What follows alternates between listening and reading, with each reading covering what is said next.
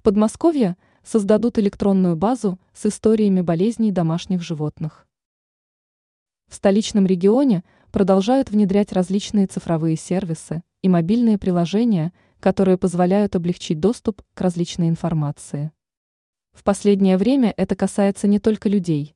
Профильные ведомства решили создать базу данных для домашних животных. В Подмосковье эта работа уже подходит к концу, в то время как в Москве подобная практика уже используется несколько лет. Единая база данных поможет ветеринарным клиникам иметь доступ об истории болезней питомцев, рассказывается на сайте агентства «Москва». С практической точки зрения это хорошо тем, что хозяева могут обратиться со своим питомцем в любую ветеринарную клинику, а не только по месту жительства. Доступ к информации будет предоставлен всем без исключения государственным ветеринарным клиникам региона.